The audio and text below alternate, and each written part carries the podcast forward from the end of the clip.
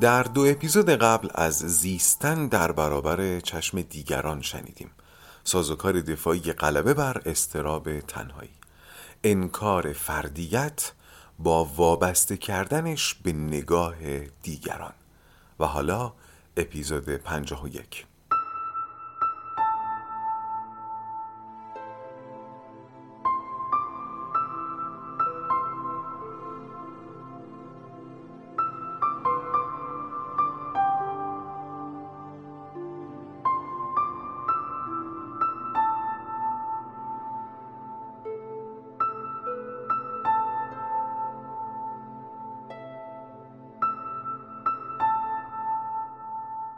سلام من فرزین رنجبر هستم و این پادکست رواقه. در پادکست رواق به اگزیستانسیالیسم با نگرشی روانشناختی می‌پردازیم و منبع اصلی ما هم آثار اروین یالومه در سری اول این پادکست سراغ کتابی رواندرمانی اگزیستانسیال میریم.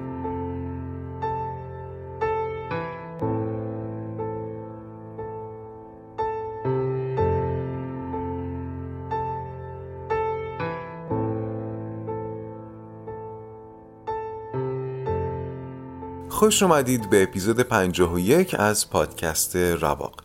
در این اپیزود هم قراره با یک سازوکار دیگه آشنا بشیم که ناخداگاه ما برای غلبه بر استراب تنهایی به کار می‌گیره. این سازوکار از اوناست که طیف وسیعی داره و طیف های روان نجندانش هم زیاده. مثلا سازوکار قبلی زیستن در برابر چشم دیگران درسته که منجر به زیست غیر اصیل می‌شد. ولی طبق عرف عمومی و روانشناسی خیلی وارد هیته روان نجندی نمی‌شد. کما اینکه مثال بالینی روان نجندانه هم ازش مطرح نشد. اما این یکی چرا؟ بذارید از سطوح پایین شروع کنم و اول یه خاطره ظاهرا بی ربط براتون تعریف کنم. یالام خاطری از یکی از دوستانش میاره که میگه من برای دیدن پاتیناژ رفته بودم. این رقص ها و حرکات موزونی که روی یخ انجام میشه. و یکی از اجراها کار دوتا آقا بود که با لباس های رسمی یعنی کت شلوار و کراوات پاتیناژ می‌کردن و کارشون هم خیلی خوب بود.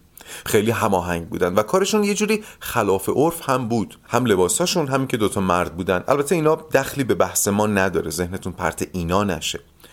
میگه اجراشون که تموم شد و مردم شروع کردن به تشویق این دوتا با همون حالت رسمی و خشک همزمان تعظیم کردن بعد همزمان کرواتشون رو سفت کردن همزمان ساعتشون رو نگاه کردن و همزمان راه افتادن که برن. میگه این همزمانی که قطعا برنامه ریزی شده بود مردم رو بیشتر از اجرای اصلی به وجد آورد و تشویق ها دوباره بالا گرفت. و این جریان دوست آقای یالوم رو که خودش هم اهل علم و مداقه به فکر فرو برد. چه حکمتی است در این همزمانی که مردم رو به وجد میاره؟ در ادامه مثال رو بست میده. میگه اگه یه سرباز کارکشته بیاد جلوی شما تنهایی رژه بره یه رژه خیلی خوب شما نه تنها لذت نمی‌برید بلکه این حرکات اقراق شده چه بسا شما رو به خنده بندازه. البته اگه یه سرهنگ کار کشته باشید واسه تمام زوایای درستی که به بدنش میده قش و ضعف می‌کنید. ولی در نگاه عامه اینطور نیست. حالا اگر ده تا از این سربازا کنار هم این حرکات رو همزمان و هماهنگ اجرا کنن احتمالا براتون جذابتر میشه. اگه صد تا سرباز این کارو بکنن دیگه براتون جذاب میشه. ولی اگر این رژه رو با اجرای هزاران سرباز ببینید وقتی هزاران پا هماهنگ بالا بیاد هزاران دست هماهنگ تکون بخوره همزمان هزاران اسلحه از حالت پافنگ به دوشفنگ بره و هزاران سر با هم بچرخن و بدنهای راست همزمان حرکت کنن و دست دسته بشن و دوباره به هم بپیوندن و ذره هم اشتباه در کار نباشه حتی اگر مخالف سرسخت ارتش سالاری باشید هم نمی‌تونید به وجد نیایید باز سوال تکرار میشه. چه چیز در این هماهنگی هست که آدم رو به وجد میاره؟ قبل از اینکه بریم سراغ جواب باید توجهتون بدم به اهمیتی که کشورهای ارتش سالار به رژه های با شکوه میدن. گویا رازی در این شکوه نهفته است.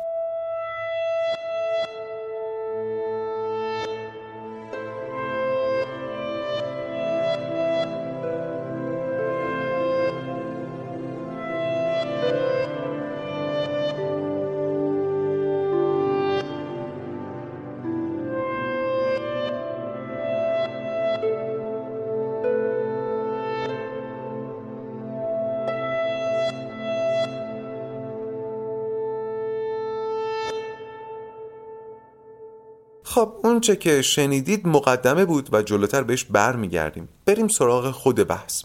سازوکار دفاعی که در این اپیزود باش آشنا میشیم در ترجمه خانم دکتر حبیب آمیختگی ترجمه شده. ولی به نظر من اگر کنار آمیختگی معنی حل شدگی رو هم تو ذهن داشته باشیم ذهنمون روشنتر میشه. اما این آمیختگی و حل شدگی یعنی چی؟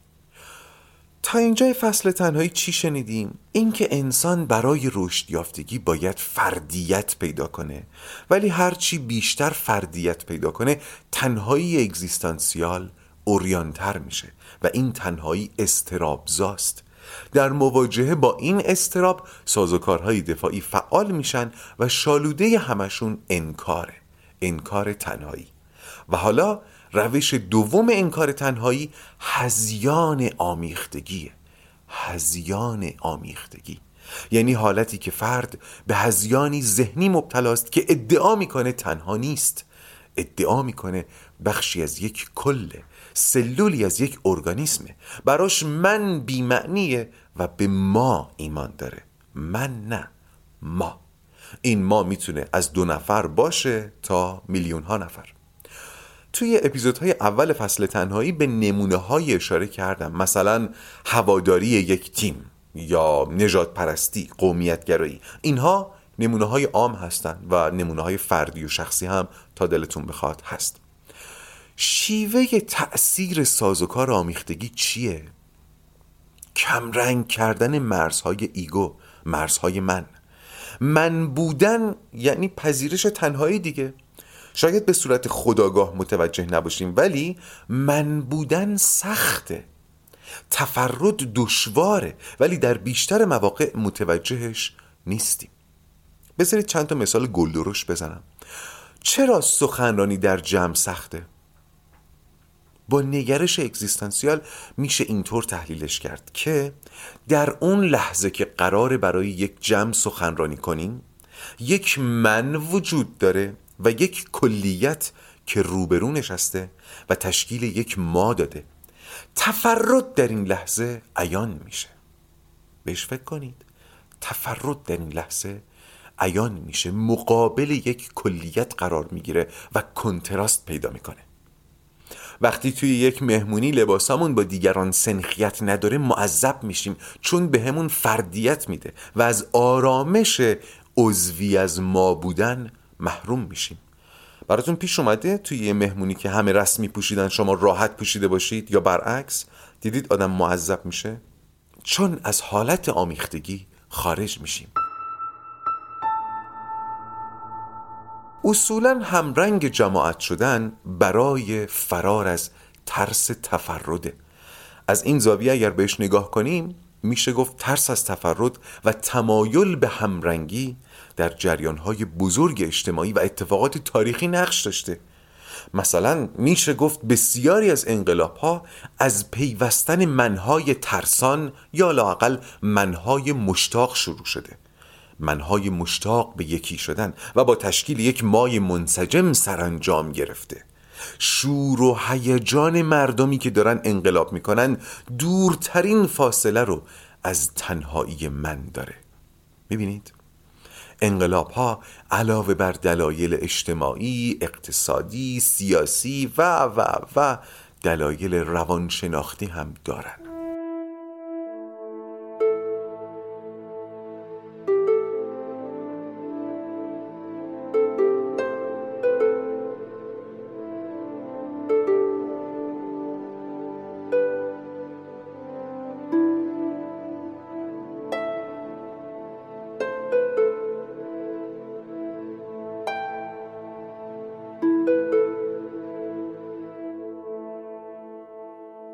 برگردیم به مقدمه ای که اول اپیزود گفتم پاتیناشکارها و رژه سربازها.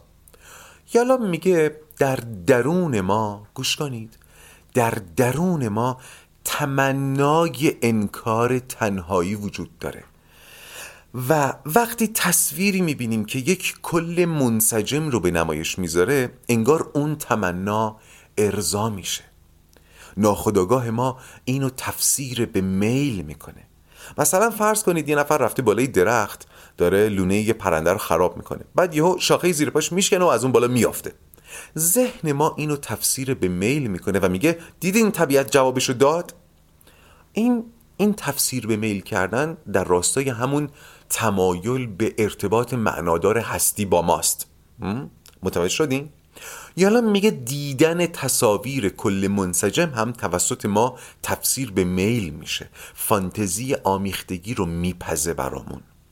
این بخش رو که می نوشتم یاد حرفای دوستی افتادم که سالها پیش بهم گفت. ایشون موزیسین خیلی جدی بود و یه بار که با هم به تماشای یک اجرای ارکسترال رفته بودیم یک سمفونی حرف جالبی بهم زد. گفت بیشتر لذتی که مردم عادی از اجرای یک ارکستر بزرگ می‌برن از چیزی غیر از موسیقیه. من برام عجیب بود. پرسیدم مثلا چی؟ گفت مثلا تبهر نوازنده ها دیدن تبهر لذت بخشه. فرق نمی‌کنه در چی. و نکته دومی که گفت و به بحث ما ربط داره این بود که دیدن ده ها نفر که دارن یک قطعه رو با این هماهنگی اجرا می‌کنن جذابه. جوری که انگار همگی تابع یک مغزن. پس چشم ما در هماهنگی دنبال ارزای تمنای آمیختگیه. بهش کمک می‌کنه امکان آمیختگی رو باور کنه. گوش کنید بهش کمک می‌کنه امکان آمیختگی رو باور کنه. خب حواستون باشه که این آمیختگی که داریم دربارش صحبت می‌کنیم یا حل شدگی قرار نیست فقط با یک کل بزرگ صورت بگیره. حتی می‌تونه با پدیده ها یا اشیا انجام بشه. شاید فیلم گاو آقای مهرجویی رو با این دید بشه تحلیل کرد. آمیختگی با گاو برای انکار تنهایی. و البته مهمترین و پربسامدترین آمیختگی ها همین عشق عرفیه. این کشش جنسی هیجانی بین دو نفر در بسیاری از موارد تمنای آمیختگیه. حتما یادتونه در اپیزودهای فصل مرگ به عشق به عنوان یک سازوکار دفاعی اشاره می کردم این تلقی سازوکار دفاعی از عشق از همین بابت بود. خب اون موقع هنوز به عشق آری از نیاز نرسیده بودیم و اون موقع مراد از عشق در بیان من عشق عرفی بود. و الان چون دیگه با عشق از نیاز آشنا شدیم من خیلی وارد آمیختگی با توسل به عشق نمیشم. مفهوم و مستاقهای دیگر رو میگم و میسپارم به خودتون که معانی رو در عشق هم جایگذاری کنید. عشق عرفی هم سازوکار دفاعی غلبه بر استراب مرگ از راه زیستن در قلب دیگران هم سازوکار دفاعی غلبه بر استراب تنهایی از راه آمیختگی.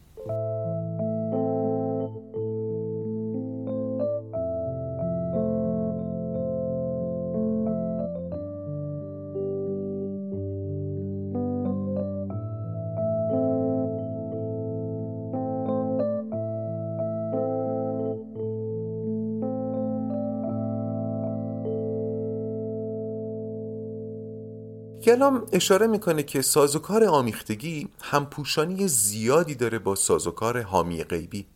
در هر دوی اینها فردیت فرد پیش پای یک قدرت برتر قربانی میشه تا به امنیت برسه. امنیت قفس. گلام میگه معمولا این دو سازوکار یعنی حامی غیبی و آمیختگی همزمان در افراد پیدا میشه. خب بریم سراغ تظاهرات سازوکار آمیختگی. یعنی آنچه که از بیرون دیده میشه. لازم به تاکید نیست که این سازوکار هم مثل تمام سازوکارها و روان نجندی ها و حالات روانی طیف از کم کم داره تا زیاد زیاد. یلا میگه کسانی که روی کرده اصلیشون در زندگی آمیختگیه معمولا با صفت وابسته شناخته میشن. حالا چه فرزند وابسته چه همسر وابسته چه وابستگی به یک گروه یا پدیده آشنای وابستگی به سمت و میز. میگه این افراد برای یک دیگری مسلط زندگی می‌کنن نه خودشون. این دیگری مسلط شما رو یاد آن دیگری نمیندازه.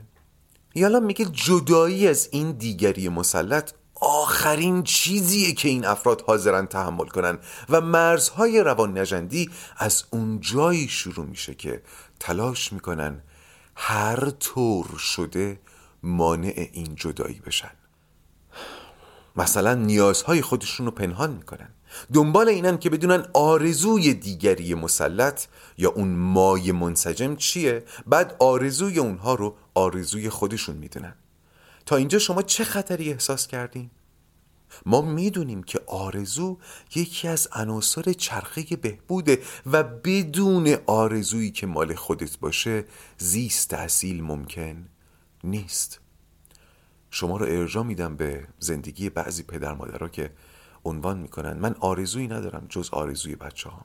نه ما قراره در هر مرحله از زندگیمون آرزو داشته باشیم بدون آرزو آرزویی که مال خودت باشه زندگی اصیل میسر نیست. چی می‌گفتم؟ اینکه افراد آمیخته تلاش می‌کنن هر طور شده آمیخته بمونن. مثلا تلاش می‌کنن از اشتباه و تخلف دور بمونن تا امنیتشون زیر سایه دیگری مسلط مستدام باشه. و کسی که اشتباه کردن رو برای خودش جایز نمی‌دونه زندگی سختی رو انتخاب کرده. یالام حالات این افراد رو اینطور توصیف می‌کنه. جالبه گوش کنید. رفتارشون میگه منو جدی نگیرید. من جزو بالغان و رشد یافتگان نیستم و نمیشه روی من حساب کرد. به ظاهر بازیگوشن ولی نه مثل کسی که دوست داره بازی کنه. نه بلکه مثل کسی که جرأت نداره جدی باشه. وقایع ناراحت کننده و حتی مصیبت بار زندگیشون رو با خنده و عجله یا خونسرد و بی تعریف می‌کنن. انگار که ارزش شنیدن ندارن. همیشه برای صحبت درباره ضعف‌ها و کاستیاشون آمادگی دارن و در این موارد قلو هم می‌کنن. به دستاوردها و موفقیتاشون ظاهر مزهکی میدن. مثلا میگه یه فوق لیسانس پیزوری از دانشگاه تهران گرفتیم که اونم گذاشتیم در کوزه آبشو می‌خوریم. در ضمن شاید شنیده باشین که میگن وقتی کسی از خودش حرف می‌زنه ولی زمیر جمع به کار می‌بره از نظر روانشناسی یه جای کار میلنگه. همین جمله‌ای که قبل از این گفتم مثالش بود. یه لیسانس پیزوری گرفتیم از دانشگاه تهران که اونم گذاشتیم در کوزه آبشو می‌خوریم. داره خودشو میگه ولی زمیر جمع به کار می‌بره. شما الان باید بدونید کجای کار میلنگه. انگار جرأت فردیت ورزی نداره. حتی بیان زمیر من براش سخته. چی می‌گفتم؟ تظاهرات عمومی افراد آمیخته. یالا میگه این افراد حتی اگر یه موفقیت کسب کنن یا کوچیک و مزهک جلوش میدن یا یه فهرست جبرانی از شکستاشون رو به گزارش موفقیتشون الساق می‌کنن. یا اگه به یه مایه خوشبختی در زندگیشون اشاره می‌کنن دو تا مایه نکبت هم بعدش میارن. دیگه مثال نمی‌زنم مشخصه دیگه. یالا میگه افراد آمیخته صحبتشون اغلب بریده بریده است و از این شاخه به اون شاخه میپرن. با حرفا و سوالای ساده لوحانه یا بچگانه حرف زدن. نشون میدن که می‌خوان در دسته نابالغان قرار بگیرن و نباید مثل رشد یافتگان روی اونها حساب کرد. باز اینا شما رو باید یاد اون دنیای فانتزی که تو فصل مرگ گفتم بندازه. می‌گفتم طرف جهانی خلق می‌کنه که توش قوانین سخت و مسلمات تلخ هستی کتمان میشه. اینجا هم مسلم فردیت داره کتمان میشه. تنهایی کتمان میشه. یلام از قول یکی از همکاراش تظاهرات یک مورد بالینی رو شهر میده که حتی در اتاق روان درمانگر هم دنبال آمیختگی با روان درمانگره آمیختگی با یک چهره قدرتمند. بذارید شما رو با جیسون آشنا کنم.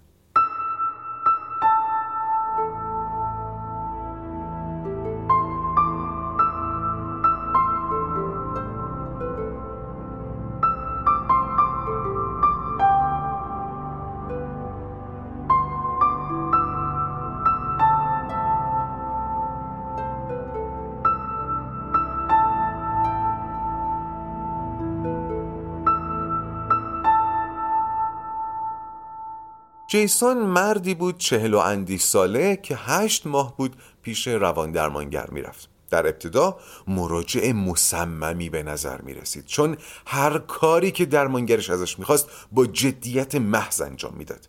ولی طولی نکشید که درمانگر متوجه شد نه انگار یه جای کار میلنگه.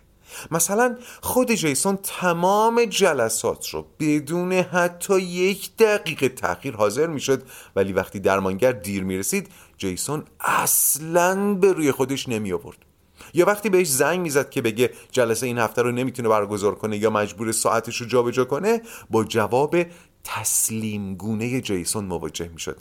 البته دکتر البته بسامد این جواب البته دکتر البته خیلی در کلام جیسون بالا بود. همکار یالون میگه یه روز که توی مطب نشسته بودیم و حرف می‌زدیم آفتاب از پنجره کم کم پایین اومد و افتاد تو صورت جیسون. آفتاب به وضوح داشت چشمشو می‌زد ولی جیسون هیچ کاری نمی‌کرد جز اینکه تلاش کنه نذاره این اتفاق در گفتگو وقفه بندازه.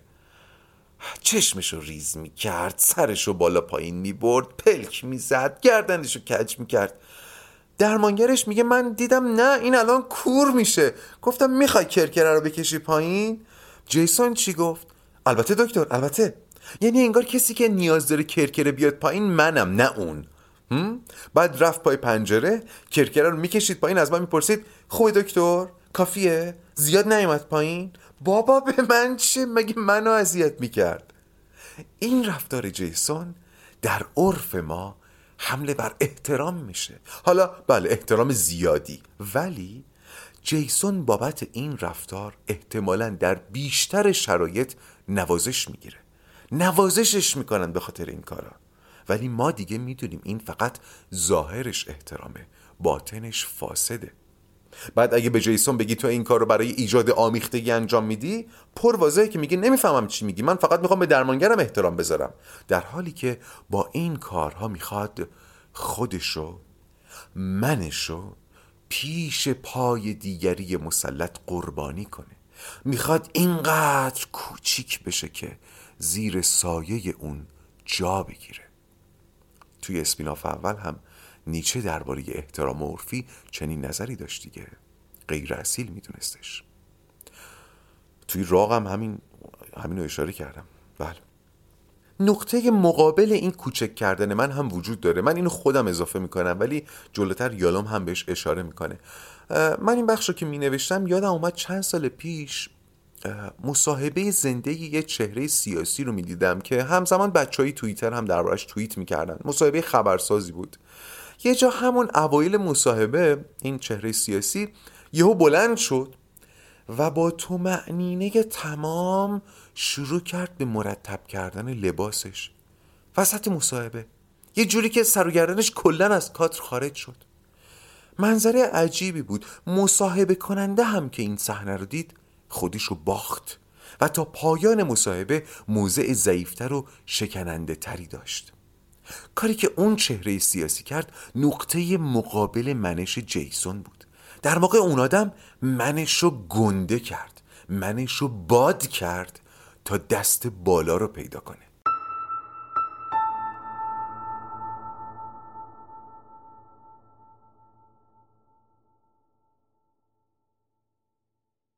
یالام در ادامه میگه سازوکار آمیختگی می‌تونه خیلی از روان نجندی های شناسنامه رو توضیح بده و دو تا مثال می‌زنه. یکی روابط سادیستیکه روابط مبتنی بر آزار. یالام میگه در یک رابطه سادیستیک هر دو طرف در واقع دارن تنهایی رو از راه آمیختگی انکار می‌کنن. فقط شیوهشون فرق می‌کنه.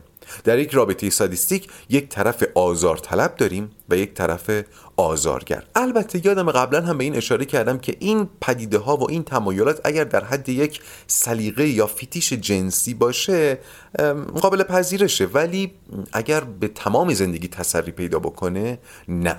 چی گفتم؟ در یک رابطه سادیستیک یک طرف آزار طلب داریم و یک طرف آزارگر. طرف آزارطلب چطور داره آمیختگی ایجاد می‌کنه؟ از راه بلعیده شدن. از راه بلعیده شدن دنبال انکار منه. دنبال بخشی از دیگری شدنه. این شکل سازوکار آمیختگی شبیه سازوکار حامی غیبی و توسل به آن دیگری است خب؟ اما طرف آزارگر هم به شکل دیگهی داره تنهایی رو انکار می‌کنه. از راه بلعیدن. با بلعیدن و دیگری رو مسخر خود کردن مرزهای خودش رو گسترش میده. نمی‌خواد بپذیره که با جهان بیرون مرز مشخصی داره. اینم یه جور انکار دیگه. دیگری رو فتح می‌کنه تا بر جبر تنهایی چیره بشه. این شیوه انکار تنهایی شبیه سازوکار خود استثناء پنداریه در فصل مرگ. جنسش همونه موضع قدرت به خودش می‌گیره و طبیعتا در افراد مستبد بیشتر دیده میشه.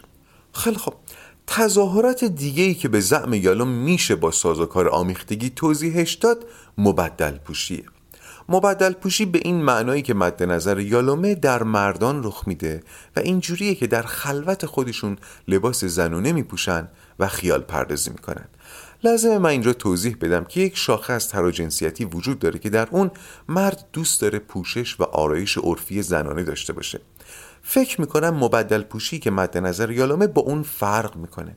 به نظرم بعد از اینکه ماجرا رو تعریف کردم براتون روشنتر میشه و طبیعتا انتظار دارم این مثال بالینی رو تعمیم ندید. من همینجا فقط راوی نظر و بیان آقای یالوم هستم. باری یالوم ما رو با راب آشنا می‌کنه.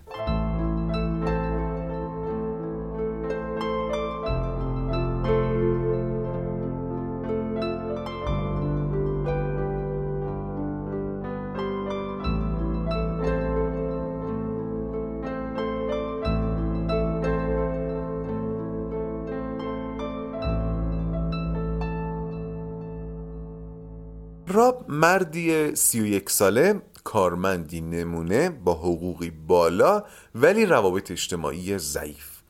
ضعیف که داغون. راب در نوجوانی مادرش را از دست داده و این بزرگترین ضربه زندگیش بوده. یه خواهر بزرگتر از خودش هم داره که رابطه عاطفی خاصی با هم نداشتن و ندارن. راب از 13 سالگی شروع کرده به مبدل پوشی. اول لباسای خواهرش بعد لباسای مادر مرحومش. یالا میگه راب اوایل خیلی دیر به دیر مبدل میپوشید و با این کار احساس آرامش می‌کرد. ولی هرچی سنش بالاتر می‌رفت و حضورش در جامعه بیشتر می‌شد انزوای درونیش هم بیشتر می‌شد و به اون آرامش مبدل پوشی نیاز بیشتری پیدا می‌کرد. مبدل پوشی براش حکم آرام بخش پیدا کرده بود و بهش معتاد شده بود. راب می‌گفت دوست داشتم ارتباط داشته باشم اما ناتوانی در روابط اجتماعی در طول روز چنان به هم فشار می برد که شب تا می رسیدم خونه سری می رفتم لباس زنونه می پوشیدم تا تسکین پیدا کنم.